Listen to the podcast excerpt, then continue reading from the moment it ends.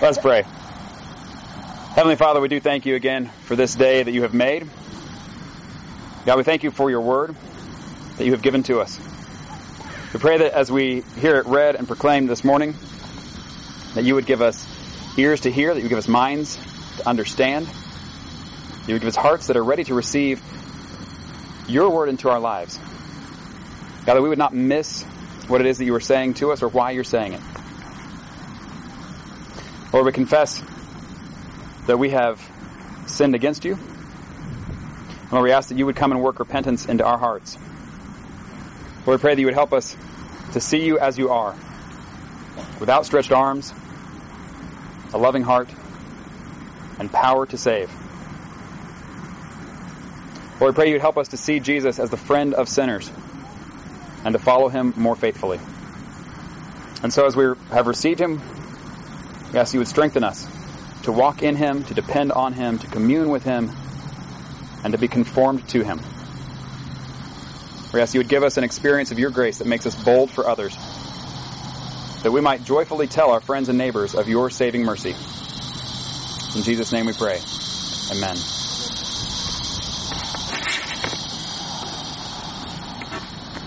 Do you have uh, this morning our Old Testament lesson from Deuteronomy 18? But it's Deuteronomy 18, uh, verses 14 through 22. And as we have uh, read from Deuteronomy before, you may remember that Deuteronomy is written, uh, this is what's going on context wise, is the people who have come out of slavery in Egypt. They went to Mount Sinai, then they came uh, to the edge of the promised land, but they didn't go in. They were afraid to go in, and uh, they trusted in kind of their own eyes more than in the God who called them and promised them he was going to give them this land. And so, uh, instead of going into the land, they spent 40 years wandering in the wilderness until that generation had died. And the next, next generation is getting ready to go in. And so as they're getting ready to go into the promised land, then Moses says, before you go in, remember Remember who God is, who has called you, who has promised this to you. Remember that He is the God who said, I will be your God and you will be my people. Remember the ways in which He has told you to walk so that when you get in this land, that is what you will do. And so as a part of all this, uh, we have Deuteronomy chapter 18 starting in verse 14. It says, The nations you will dispossess listen to those who practice sorcery or divination. But as for you, the Lord your God has not permitted you to do so. The Lord your God will raise up for you a prophet like me from among you, from your fellow Israelites. You must listen to him. For this is what you asked of the Lord your God at Horeb on the day of the assembly when you said, Let us not hear the voice of the Lord our God, nor see this great fire any more, or we will die. The Lord said to me, What they say is good. I will raise up for them a prophet like you from among their fellow Israelites, and I will put my words in his mouth. He will tell them everything I command him. I myself will call to account anyone who does not listen to my words that the prophet speaks in my name. But a prophet who presumes to speak in my name anything I have not commanded, or a prophet who speaks in the name of other gods, is to be put to death. You may say to yourselves, how can we know when a message has not been spoken by the Lord? If what a prophet proclaims in the name of the Lord does not take place or come true, that is a message the Lord has not spoken. That prophet has spoken presumptuously, so do not be alarmed. All right. New Testament lesson is actually from Acts chapter 26, uh, verses 12 through 23. And uh, this is when Paul is on trial in Caesarea before heading to Rome. And as he's explaining his experience, here's part of what he says. This is Acts chapter 26, verses 12 through 23. He says, On one of these journeys, I was going to Damascus with the authority and commission of the chief priests. About noon, King Agrippa, as I was on the road, I saw a light from heaven, brighter than the sun, blazing around me and my companions. We all fell to the ground, and I heard a voice saying to me in Aramaic, Saul, Saul, why do you persecute me? It is hard for you to kick against the goads. Then I asked, Who are you, Lord? I am Jesus, whom you are persecuting, the Lord replied. Now get up and stand on your feet. I have appeared to you to appoint you as a servant and as a witness of what you have seen and will see of me. I will rescue you from your own people and from the Gentiles, I am sending you to them to open their eyes and turn them from darkness to light and from the power of Satan to God, so that they may receive forgiveness of sins and a place among those who are sanctified by faith in me. So then, King Agrippa, I was not disobedient to the vision from heaven. First to those in Damascus, then to those in Jerusalem and, all, and in all Judea, and then to the Gentiles I preached that they should repent and turn to God and demonstrate their repentance by their deeds. That is why some Jews seized me in the temple courts and tried to kill me. But God has helped me to this very day. So I stand here and testify to small and great alike. I am saying nothing beyond what the prophets and Moses said would happen, that the Messiah would suffer, and as the first to rise from the dead would bring the message of light to his own people and to the Gentiles. This is the word of the Lord. Thanks be to God. So it is it is nice to be outside for worship service, isn't it? It is wonderful. It is really good to be out here in the midst of creation. Now, I will.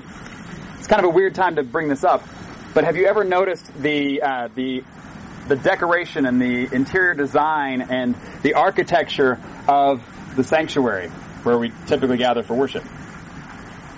And if you have never been into our sanctuary, come next week, you'll see what I'm talking about. If you're a member of another church, go check out the sanctuary there, and you'll see what I'm talking about. The idea of the way that pretty much every sanctuary is designed is it is to draw your attention somewhere, right? And for some, in some sanctuaries, it is uh, to kind of the, Lord's table, or the altar, or uh, to the pulpit, or the preaching of the word, or it is uh, the cross itself. Like there's there's somehow somewhere that it is to draw your attention somewhere, and it's always supposed to be somehow Godward, right? With Jesus at the center. So you can think about your own sanctuary uh, and ha- the ways in which that does that. But that's the idea. So when you walk into that space, that you are actually more in mind of uh, who God is and what He's done for you just because of the way that the, the items in that room are laid out than, you know, when you go to Walmart. Not that you shouldn't be mindful of God and what He's done for you there. You should. but the space is not as conducive for that, is it? Okay. So we're outside. We don't have that. What do we have? Is this space better or worse for drawing our attention to God? I mean, come on. we, this is nothing against architects or interior designers who do a wonderful job in designing sanctuary, but it's it's hard to compete with the master, right? This is what in Psalm 19 it says. Uh, well, flipping. It says, "The heavens declare the glory of God; the skies proclaim the work of His hands." Day after day they pour forth speech, and night after night they reveal knowledge. They have no speech, they use no words, no sound is heard from them, yet their voice goes out into all the earth, their words to the ends of the world. What is it saying?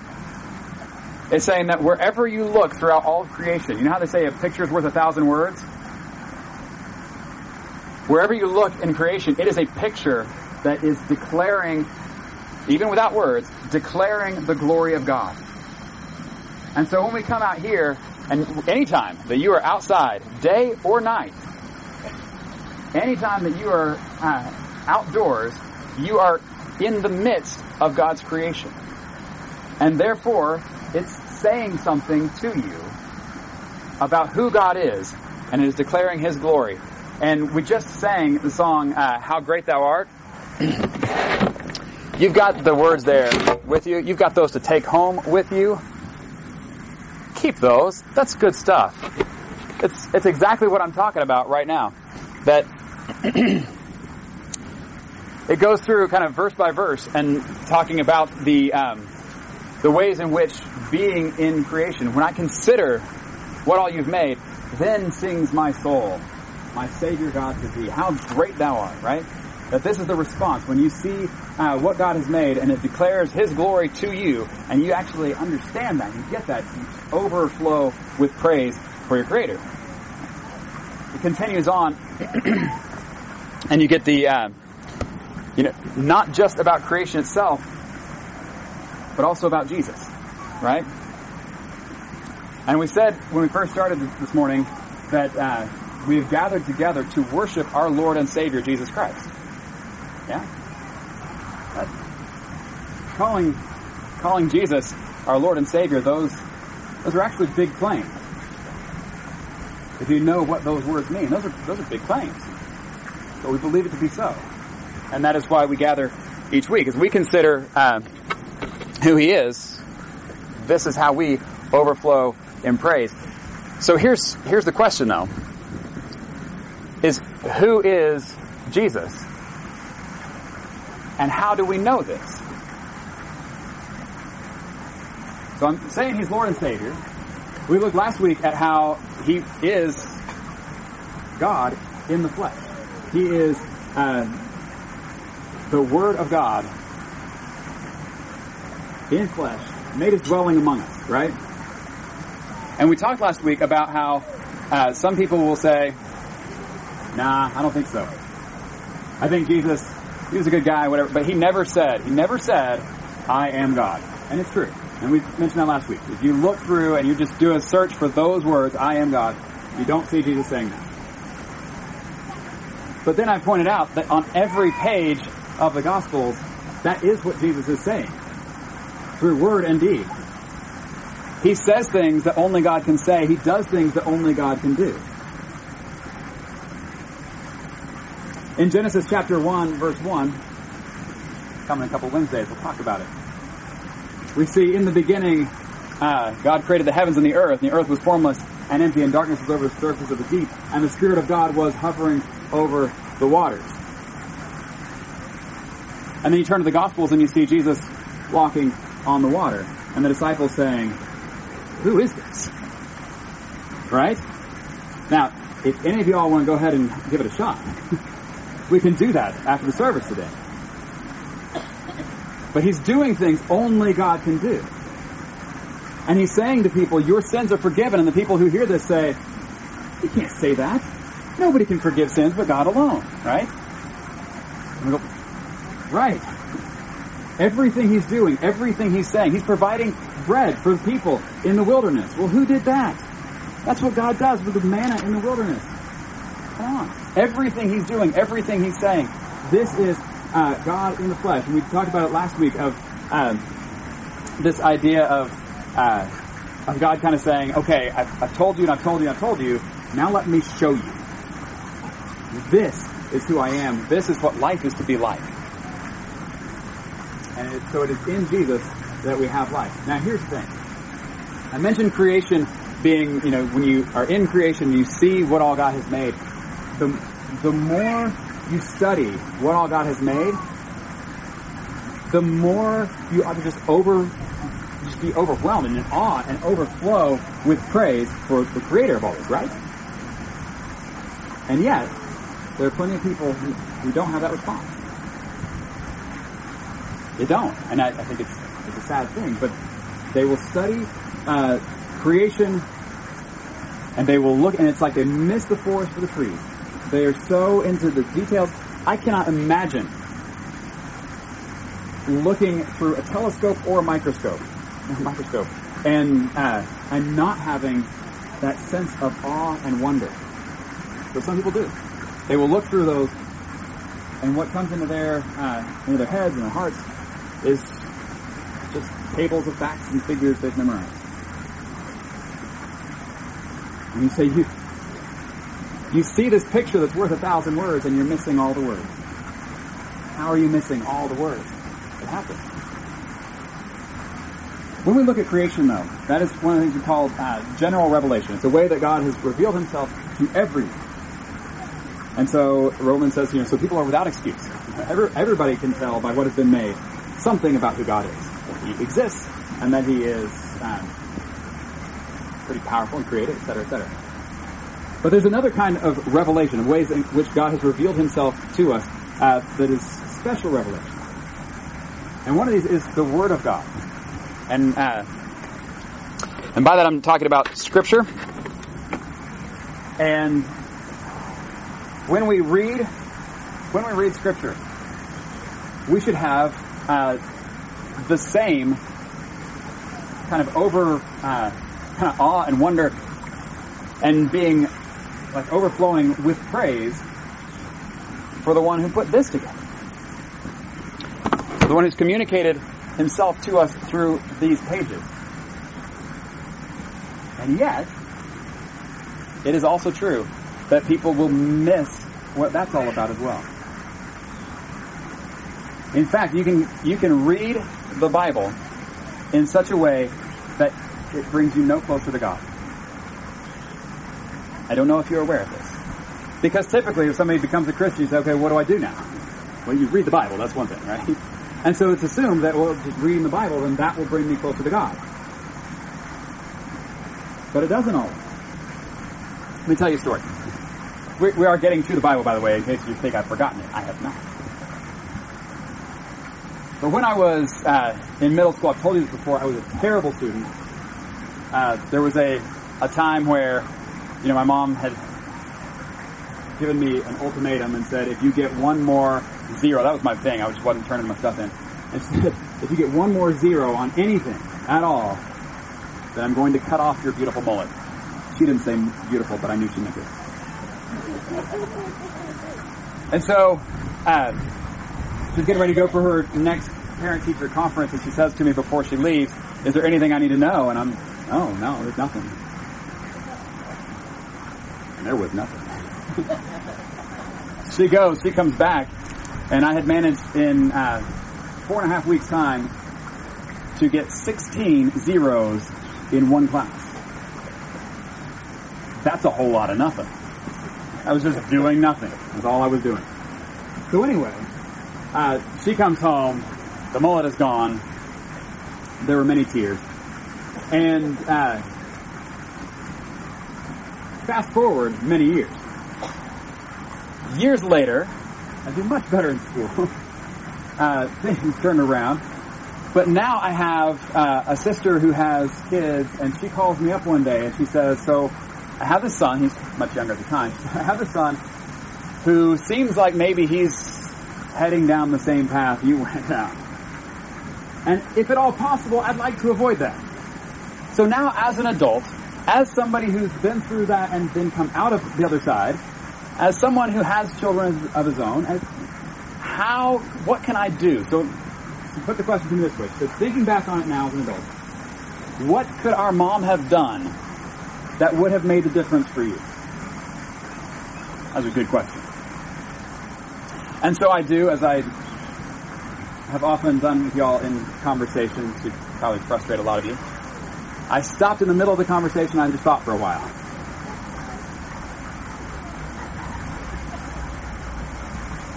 And I thought through all kinds of things that she could have done that she didn't do. And everything I came up with, I thought, no, that wouldn't work either. I know what I would have done there too. Nope, that wouldn't work either. And so finally what I had to say to her is, I'm sorry. I don't think there's anything she could have done. Because I just didn't want to do it. And I was that uh, determined to not do what I didn't want to do. And so uh, we talked a couple weeks ago about Jesus coming across a man waiting by a pool of water and uh, to be healed. And Jesus comes up to him and says, do you want to get well? And so that's a good question. When I was in middle school, I did not want to get well. And that was what made the difference. And my mom could do whatever she wanted to do to try to get me to want to be well. I didn't. And so, uh, and so I continued down that path. Here's the thing. When it comes to reading the Bible and missing what it's all about, if you don't want to see it, you're not going to see it. If you don't want to really understand it, you're not going to understand it. And so you can read the Bible and find all kinds of neat patterns. And you can read the Bible and find all kinds of neat verses. And you can read the Bible and find all kinds of uh, codes or whatever predictions for the future, and you can map it all out. You can find all kinds of things. In the, Bible. you can read the Bible and find all kinds of uh, rules that your children ought to do. You can find all kinds of things in there, and absolutely miss what the whole thing is about. This is a uh, a good caution for us. I'm going to give you one. I'm going to you one more example, and then we'll read this for real. This is uh, in the in the book of Jonah. Do you remember Jonah? Everybody knows of Jonah and the whale, fish. Uh, Jonah the big fish, but uh, big fish doesn't really show up much in Jonah. This is more about Jonah and God and his relationship with God. And one of the things that you see is when Jonah is uh, actually swallowed by the big fish, and he's he's in it. This is chapter two of Jonah. You can read through. He prays while he's in the belly of the fish. He prays, and you can read through this prayer. And an awful lot of what he's praying is coming straight from the book of Psalms. You know, I don't know how much Psalms I would have in mind while I'm in the belly of a fish. but Jonah did. Well, why does he have uh, Psalms in his mind? Because he knew his Bible well, right? This was a guy who knew his Bible well. Then you get uh, to chapter 4. Skip over chapter 3. chapter 3, he goes and he uh, preaches to Nineveh and they repent. Chapter 4 then is his interaction with God again.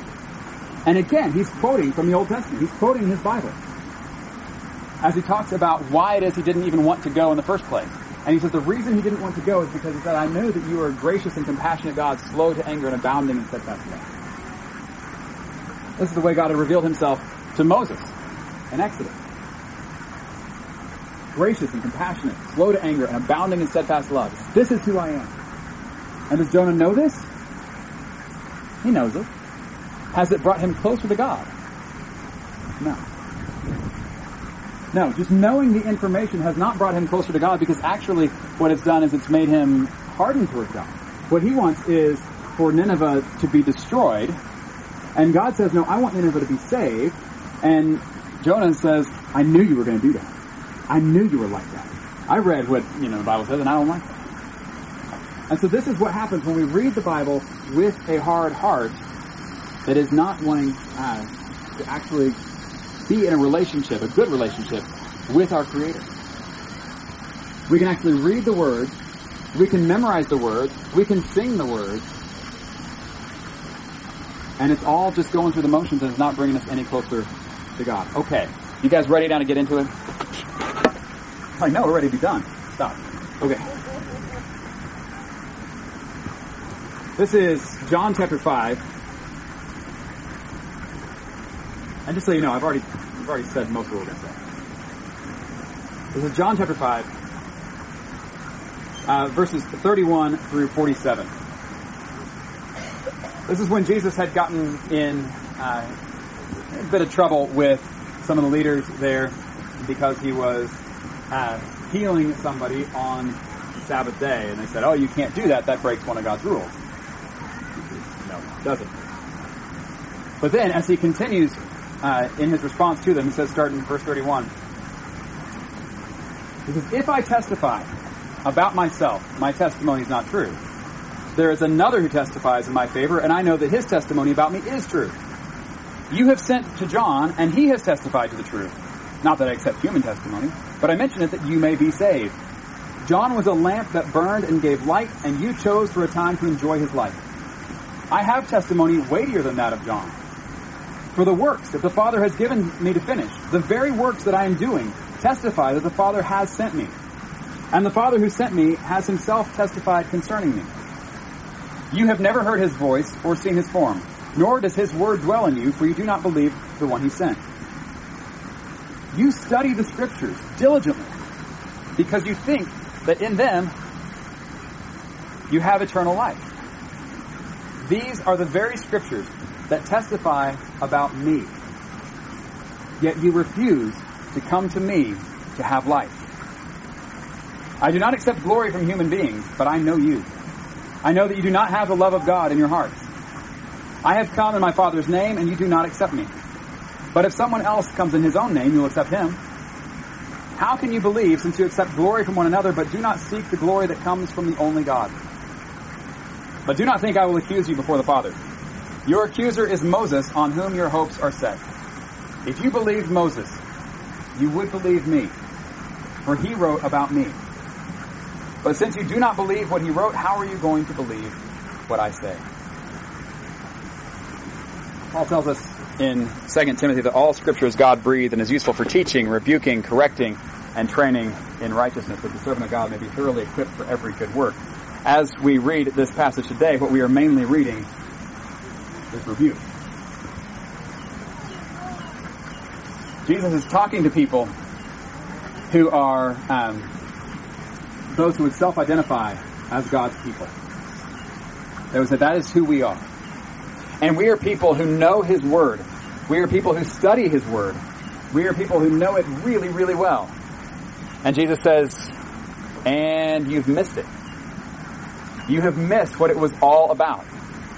Because all of it, all of the scriptures, have been pointing to me, testifying to who I am. And you're saying that you hold to those, and yet you're rejecting me. That can't be. It cannot be uh, both ways. And so he says, you saw there at the end where it says, you know, I'm not going to, uh, what does he say? I'm not going to accuse you before the Father. He says, your accuser is Moses, right? Your accuser is Moses. Why? He says, uh, if you believed Moses, you would believe me, for he wrote about me. Well, this is actually what we just read in Deuteronomy 18. Now, actually, a lot more than that, but one of the things that Moses wrote is Deuteronomy 18, where it says that God says he's going to send another prophet like Moses. He says, you must listen to him, right? And Jesus is saying, I am that one. And yet, you're rejecting me. Moses said, you must listen to him, and they're saying, no, we don't need to listen to you. This is why uh, Jesus says that Moses is going to be their accuser. But I want us to hear as Jesus is answering for these people, kind of who he is and how we know, that the way that he goes about it, he says it's, he's not going to have to tell them himself. He says, you know, if I were just saying, yeah, this is who I am, you know, one thing, anybody could say that. He said, I want you to look at the evidence. I want you to look at the evidence, and that's what I would challenge us all today. If, uh, if you feel like you are not close to Jesus, or if you're not really sure who he is, I would challenge you to look at the evidence. He says, John the Baptist said, Behold, the Lamb of God, who takes away the sin of the world. That was John's testimony about Jesus. That he was that Passover lamb who takes away the, and the sacrificial lamb that takes away the sin of the whole world. He said, not only that, he said, the works that I do, that testifies and shows you who I am. And you can read through the Gospels and see, well, what did Jesus do? And what does that say about who he is? John often calls the things that Jesus is doing signs. Because they're pointing to who he is. This is not only that, but the Father in heaven has testified about me. And we see that, uh, well, this happens several times and ways, but one of them is when Jesus was baptized. Remember what happened? You know, Moses stood at the edge of the Red Sea, and the uh, the waters were parted. People walked through on dry land. Jesus goes into the water, and heaven itself opens up, and the Spirit of God descends on him uh, like a dove, and a voice from heaven says, "Behold, my Son, whom I love; with him I am well pleased." Right? Jesus is saying, John the Baptist has testified about him, that the works he does testifies about him, that his Father in heaven has testified about him, and he says, and not only that, but even Moses and all of Scripture has testified about me. That's what it was all about. And so if you can look at all of this evidence about who Jesus is and still walk away saying, no, I think he was just some, you know, some guy, it indicates that where your heart is is very similar to where my heart was in seventh grade. That all the evidence can be there. Everybody can be doing everything they want to point to, and you, nope, nope, nope, I'm not. I refuse to see.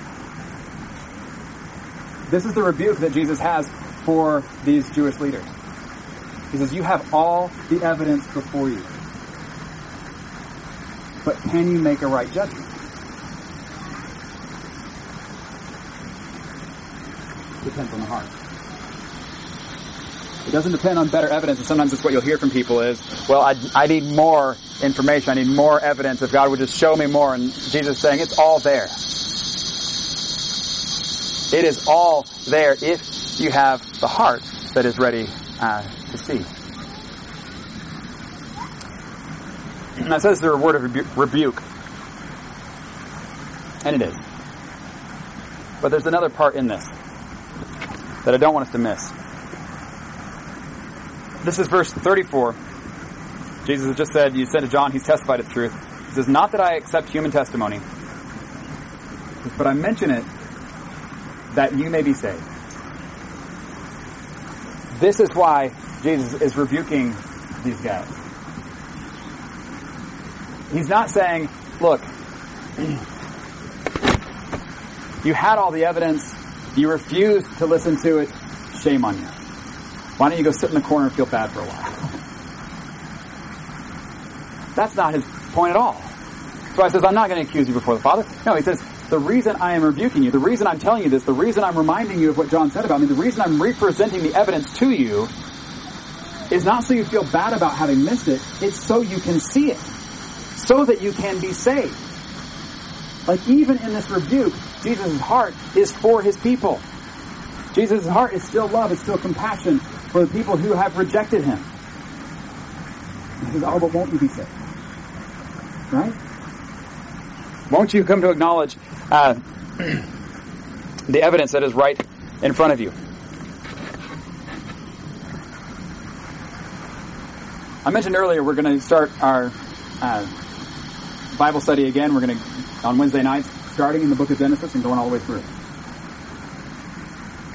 And it would be pretty easy to uh, take a look at what Jesus says here about study the scriptures diligently because you think that in them you have life. Says these are the scriptures, uh, the very scriptures that testify about me, yet you refuse to come to me to have life. And so it'd be easy to see a passage like that and say, oh, so Bible study is the problem. We just need to quit that and just uh, just go to Jesus, right? No Bible, just Jesus. Just me and Jesus, no Bible. Don't, don't leave here thinking that. That is not what he's saying. He's saying these are the very scriptures that testify about me. And so, in other words, if you really want to get to know Jesus, you do need to read your Bible. But you need to read it in the context of having a relationship with Jesus. And you need to read the whole Bible, understanding that this is what it's all about, is having life in Him. Not life in the Scriptures, life in Him. But the Scriptures uh, bring us closer and closer to Him when we read it with that heart. So as we begin our study on uh, Wednesdays, that's what we're going to be doing. We'll be looking through the whole the whole Bible, starting all the way in Genesis, and we'll be n- noting throughout, probably not every place, but as much as we have time for, we'll be noting how these particular passages are pointing us to Jesus. What these are saying about who Jesus is and what that means for us today, and what that means for us in the future. So again, I hope you'll be there for that. If not, I hope you'll do this on your own or with your church, wherever you live. That you will do this with your family, that you'll do this in a small group of friends or whatever. Read your Bible this way. With a heart that's not closed off to the evidence that it presents, but understands it uh, as the words, as testimony, actually, to who Jesus is. And in Him we would have life.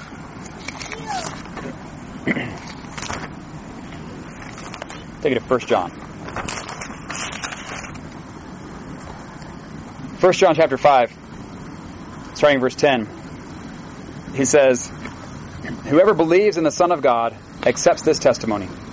Whoever does not believe God has made him out to be a liar because they have not believed the testimony God has given about his Son. And this is the testimony. God has given us eternal life, and this life is in his Son. Whoever has the Son has life. Whoever does not have the Son of God does not have life. I write these things to you who believe in the name of the Son of God, so that you may know that you have eternal life. I want to conclude with a um, book by a pastor in our denomination, John Ortberg, and um, it's called "Who Is This Man?" And in the early chapters of it, he talks about Jesus being a very different kind of person. He said you can tell this because he said, you know, you look at the three orienting questions, uh, you know, who are you, uh, where do you live, and what year is this, you know? And he said, for him, his name is John. He was named because of the friend of Jesus. He lives in San Francisco. So it's named after St. Francis, a man who was known for following Jesus. And then the year, I can't remember, 1950 something, and 90, I don't know. And he said, uh, which is a year that is determined by when Jesus was born. And so he said, you look at those three orienting questions in my life, and every one of them has Jesus at the center of it. Like, who is this man? They can have such a profound influence over everything, and that's just the beginning. Anyway, here's the way he concludes his whole book. Kind of a spoiler, but it's good. Says Jesus' life is not an abstract subject to be debated by experts. It is an invitation. Early in Jesus' ministry, a man named Nathanael was skeptical about claims made on Jesus' behalf. Nazareth? Can anything good come from there? he asked. Jesus was not offended by this. Philip, who was already following Jesus, extended an invitation to Nathanael that still goes out today. Come and see. Said another way, put what Jesus said to the test. Run an experiment. We all learn from somebody. We all learn how to live from somebody. Our parents, our peers, our favorite writers, our appetites, our boss, or a vague combination of these.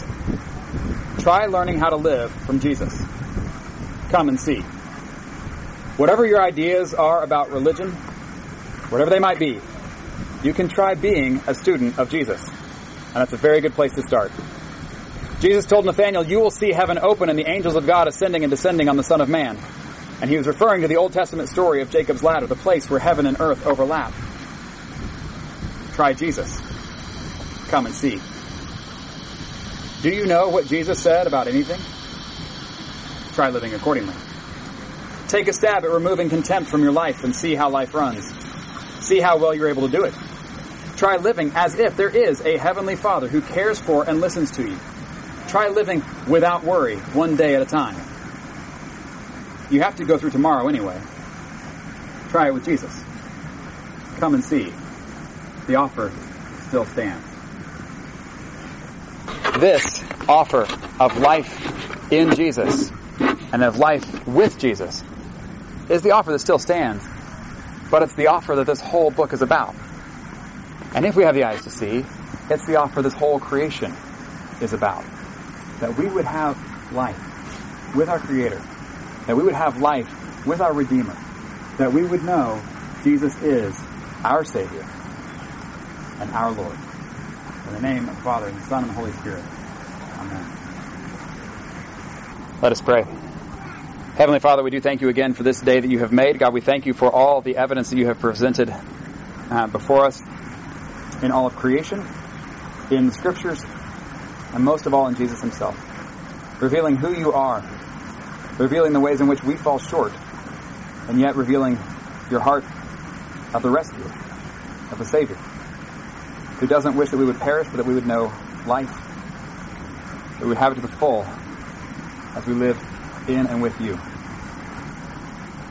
Lord, I pray for all those who have heard this message this morning, God, that you would give us ears to hear, that you would give us minds to understand, that you would give us eyes to see the evidence that is before us, but God, most of all, that you would give us hearts that are ready to receive your word into our lives, to be ready to receive Jesus as our Savior and our Lord. Lord, we pray all these things in the name of Jesus, who taught us to pray saying, Our Father, who art in heaven, hallowed be thy name. Thy kingdom come, thy will be done, on earth as it is in heaven.